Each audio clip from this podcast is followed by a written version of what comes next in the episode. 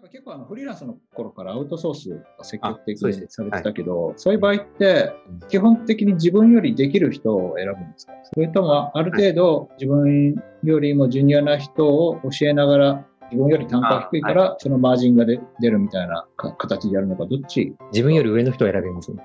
あ、そうなんですね。確実に。へー。うん。あその、まあ、いろいろんな人を、えーもう多分数十人ぐらい依頼してきたんですけど、うん最初の段階ではですね、正直わかんないですよね。その履歴書うんとか、そういうの見てもわかんないんですよ。どこの会社にいたとかっていう。うんので、最初お願いして実際に一緒に仕事して、で、それでなんかわかるじゃないですか。そのうん、行動の書き方とか、仕事のスピードとか、うんまあ、その対応の仕方とかいろいろ、この人めちゃくちゃミス多いなとか、いいろいろあるんですけど、うんそういうので判断していって、で、最終的に残ってもらうのは、やっぱり、もうあの、仕事がやりやすいっていうことと、うん。説明が、えっ、と、的確にこう、質問してくれてすぐ伝わるっていう、まあ、そまあ、そういうところですかね。あとはこのコードを僕より書けるっていう。そういう場合って、単価がかなり自分のところに近くなってきて、ほとんど、その、まあ、あそうですね。単価が上がるんじゃないかってことですよね。そう、単価が上がってしまうと自分の儲けがほとんどなくなってしまうんじゃないかと思うんですけど。これはですね、あ、あの、あれなんですよ。そこの単価を下げて、下げてもらうっていうか、単価がさ、高くな、単価は高くないんですけど、うん下がってるかというと、まず、そういう人たちが、まず都心じゃなくて、地方に住んでるとこ、人。うん。コストがまず低いっていう人うん。で、自分では営業しないっていう人うんなんですよね。で、もう一つは、えっ、と、お客さんとは直接やり取りしない。で、OK。で、それは僕がやるんで、というのと、その一週間に何をやるっていうノルマもなし、いつな、いつ何をやるっていうのも自由っていう、その辺のかなり自由な、だから自分、えっ、と、自由にこう、好きな時間に開発できて、うんえっ、と、そこに、なんですかね、異臭があって、それを上からやっていくだけみたいなうん感じで、エンジニアからするとすごく楽な感じ。にしてるんですよね。だからそこでコスト下げてるんで、その分、あの、うんうんうんコストを下げてもらってるって感じ。うん。仕事を取ってくる部分と、ある程度自由に働くところで。状況を用意してあげるというところで。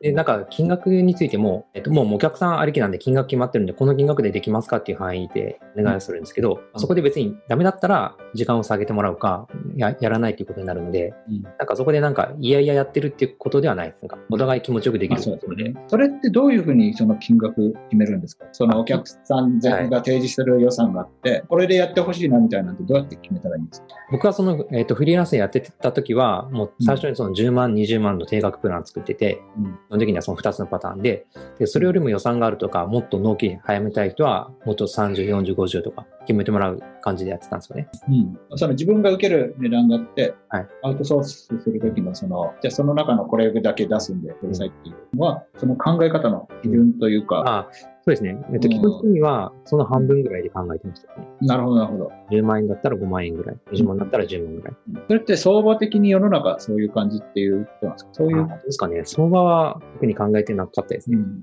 うんまあ、た頼み方としては、例えば10万円だったら、その月10万円で、うんあのーまあ、こういう仕事があって、自分、できる範囲の時間だけやってもらっていいですかっていう形でお願いするんです。よ。うん。で、その、人によってですね、その同じ10万でも全然違うんですよ。仕事の量っていうか、出来上がる量っていうのがですねうん。全然進まない人もいるし、パパパッと終わる人もいるし、うん。そこであまりにもこう進みが遅かったりってなると、じゃあ、まあ最初とのトライアル期間ということであるんで、そこでまた別の人を探すっていうのの繰り返しです。うん。それいつもブログですか？募集は。ブログですね。そう、ブログで募集してたら、そのブログでメールで、その、なんですかね、えーそその仕事をしたいですっていうことでメールが来るんで、それで、うん。じゃあ実際お願いしますっていうことで、えー、結構来てました、とりあえず。いや、それちょっとチャレンジしてみたいですね。うん。あの、一番大きいのはですね、その、固定で月契約が取れるっていうのは、フリーランスにするとやっぱりいいんですよね。まあ僕もそうそうだったんですけど、うんうんうん。なんか単発ボーンよりも、やっぱ月契約で、あのやっぱ安定するんで、その分、いきなり、いうんきなり切れるっていうのはあんまないんでですね。うん。開発が継続するから。僕はなんか、うん。これ、あの、かなり本当に個人的な話になるけど、でビジネス的にはいいなと思うけど、うん。こう作り手の感情的には、うん、もう、あの、ガーってやりたいなっていう。あー。あ一気、に。そうなんですね。一気にやって、ああの、納品して忘 忘れたい。あ、でもそう、あのーうん。すみさんとかそっちかもしれないです。スイッチングコスト、そのことを何ヶ月も覚えておくのが嫌なんで。なるほど、なるほど。あ、あのこれ、はちょっと解決策はあります。最最初から決めとくんですよ。あの、2ヶ月後にはここまでやりますって決めといて、うんうんお客さんにもそこまで OK もらっておくんですよね。うんで、裏側としてはもう2ヶ月まで進めときます、先に。うん出すのは小分けにします。なるほど、なるほど、なるほど。ただ、あんまり先までやりすぎると変わる可能性あるんで、うんある程度のとこまで区切ってやるんですけど、うんうんうんうんああ、面白いですね。なるほど。まあ、お客さんの予算があるんだったら単価上げてもらって、もうちょっと進み上げましょうかみたいな。うん交渉して、そうですね。あ例えばその堤さんとかあったら、月30万とか40万とか、あの、うんあんまりこう、スイッチングコストかかるんで、うん。単価高めのクライアントをなんか何社か抱えておいて、うん。それだとわ割と一気に進みやすいかなと思うんで。うん。ああ、まあ、それってなんですかね、新規開発みたいな感じなんですかね？あ、新規開発、そうです。あの、うん。やってたのは、なんか社まあ、社内システム作るやつとかですね、顧客管理システムとか、そのぶあのまあ、不動産会社とかだったら自分のところの物件、自社自社物件を管理するよ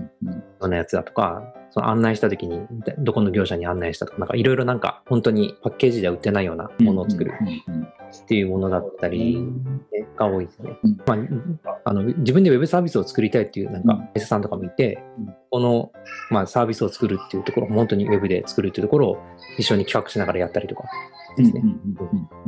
まあ、大体そのパターンですね。うんうんその進め方はうん。興味深いですね。ちょっとずつもらいながらも進めるのは一気にやるっていうのは、うん確かにあありだなと思いましたけども。そうですね。だから、うんあの、例えば2ヶ月後まで開発だけしといて、その代わり出すのはうん1週間ずつなんですけど、そうするともう2ヶ月後まで仕事終わっちゃってるから、その2ヶ月は自分の好きなことやろうとかですね。そういうのができるかもしれない。うん人に任せる時のコツで、僕は本当まるっきり苦手なんで。まあ、僕も苦手得意ではなかったですけど、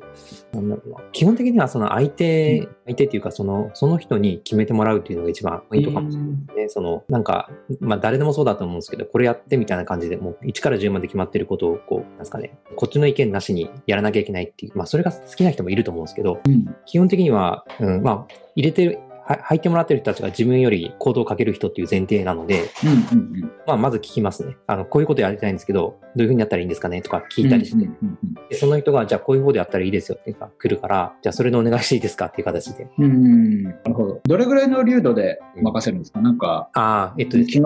うん。僕の場合はもう結構、なんですかね、まあ、画面、画面イメージみたいなのを作って、こういうう、んまあ、どういう目的でやるのかということと、で、うん。こういう画面が必要で、こういう機能が必要なんですけどっていう形でうんうん出しておいて、であとはその細かいところは聞いてもらってっていう、うんうんやっていきますね。なるほど、なるほど。まあ画面単位とか機能単位とか、そういう。そうですね。うん。なるほど。えっ、と、そうそう。で、えっ、と、あと、オンラインサロンとか YouTube 結構、はいはいあのー早い段階からやってて、うん、YouTube とかは、僕、まあ、結構遅かったと思いますよ。多分。単発の動画とかは知ってたけど、実際チャンネル行ったらもう3000人近く登録者いるし、で、動画も結構もう多いし、しかも3年前からやられてますよね。ちゃんとやり出したのは多分1年、ここ1年ぐらいかな。あ、そうですか。うん、最初に出した長くないか。なんかでも、本当3日前とかにも撮られてて、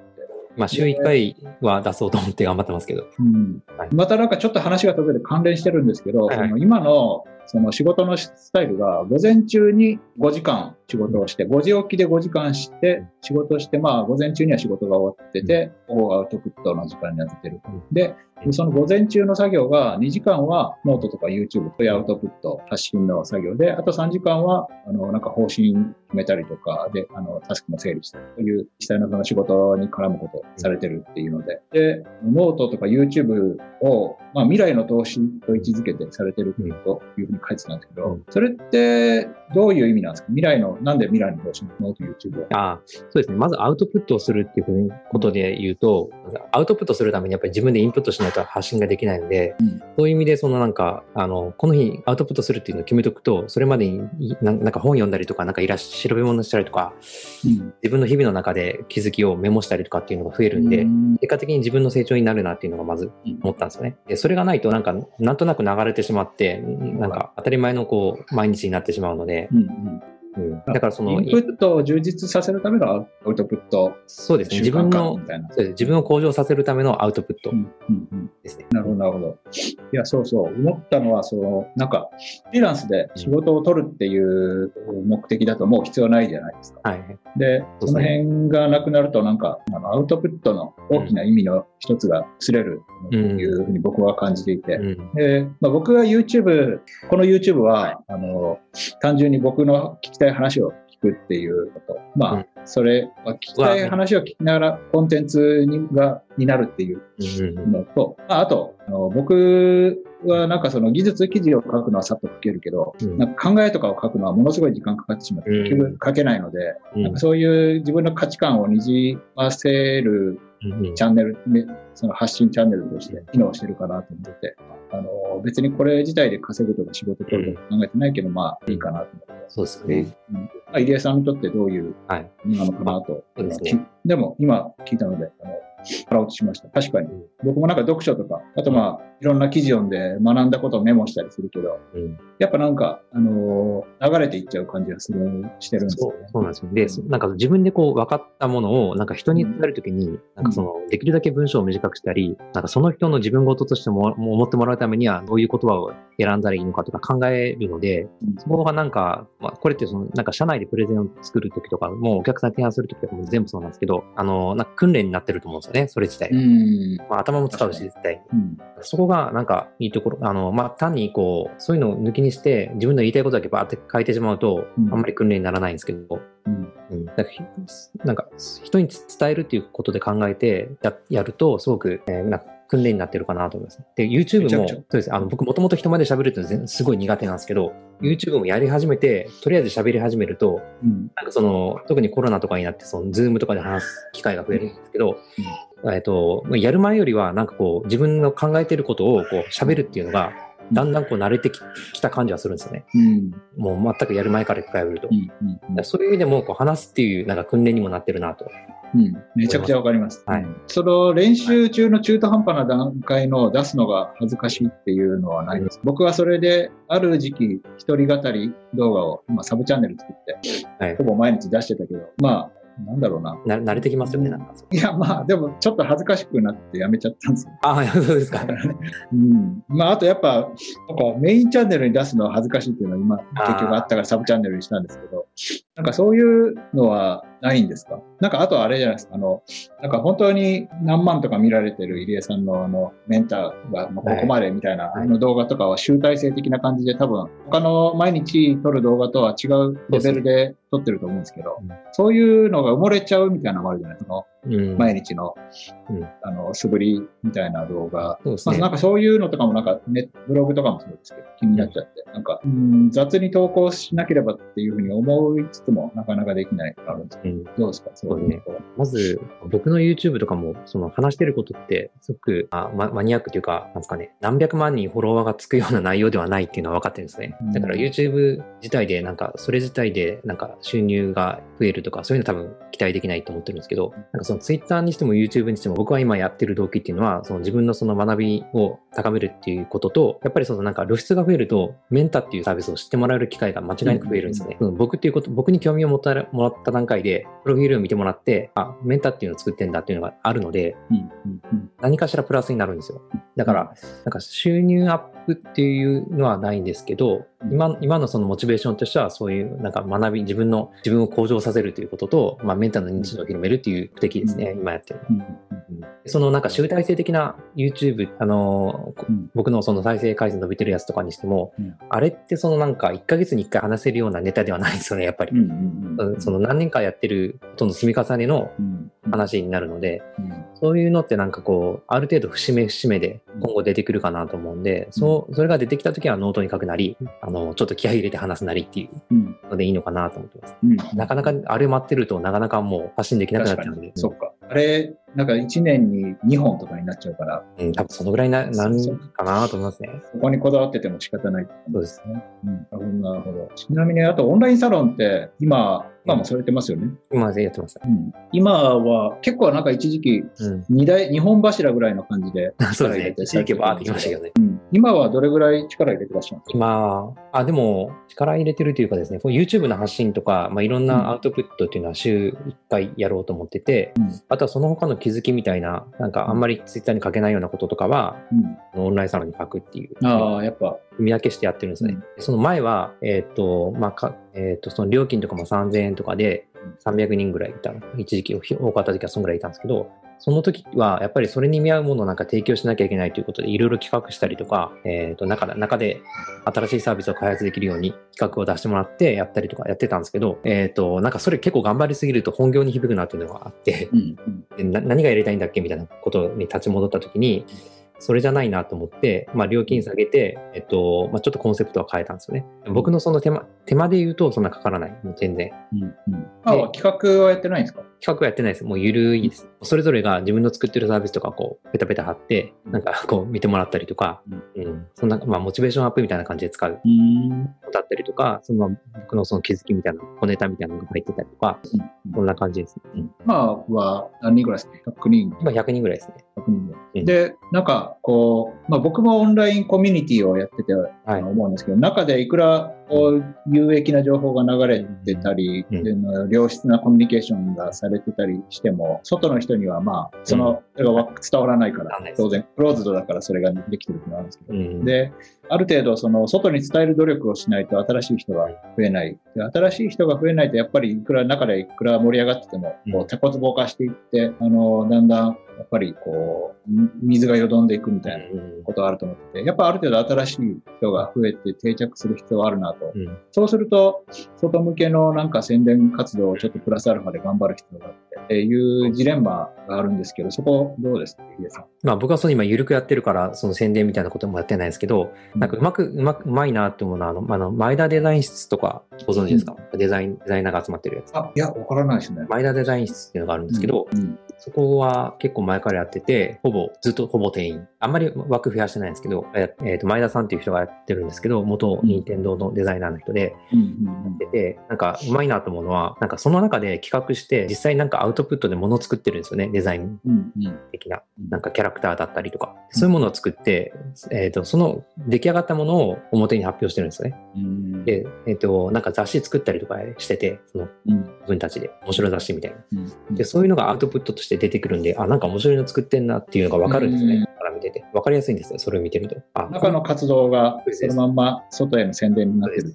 あ、そういうものを作ってるんだっていうのがわかるんで、そういうものを作る過程がじゃあ体験できるんだってやっぱわかるんでですね。うんうん。だからそのなんか、こういうことやってるコミュニティですよみたいなのことをやっぱ宣伝しても、外から見てる限りはなかなかそれをこう、あの、はい、入ろうというところまでいかないんで、なかなか。いやー、それはいいですよね。なんか、ちょっとでも、あの、あと、アル開発室のケンスーさんとかも中で書いてるコンテンツをスクショでこうちょい、ちょい出しとかしてて、あ、うまいけど、あれテキストだから、あの、そういうふうにちょい出ししやすく、うんなんか僕は Zoom とかで、うん。あの、まあ、個人面談とかしたりするけど、そういうのってまあ、出せないし、出せるとこだけやる、編集するとすげえコストかかるからわかりますね。うん、で、そう、あ結局何も出せてないっていう。そうですねあ。ケンスーさんのやつとかって、あれ、なんかほぼ、ほぼ毎日投稿し、まあ僕中入ってないからわかんないですけど、うん、ほぼ毎日投稿、あの量を投稿するっていうのはちょっと尋常じゃないんですけど、まあ確かに。それ自体が異能ですけどね。そうですよね。うんちょっと難しいんですけど。だから、ああいうことができる人は、それはできるんでしょうけど、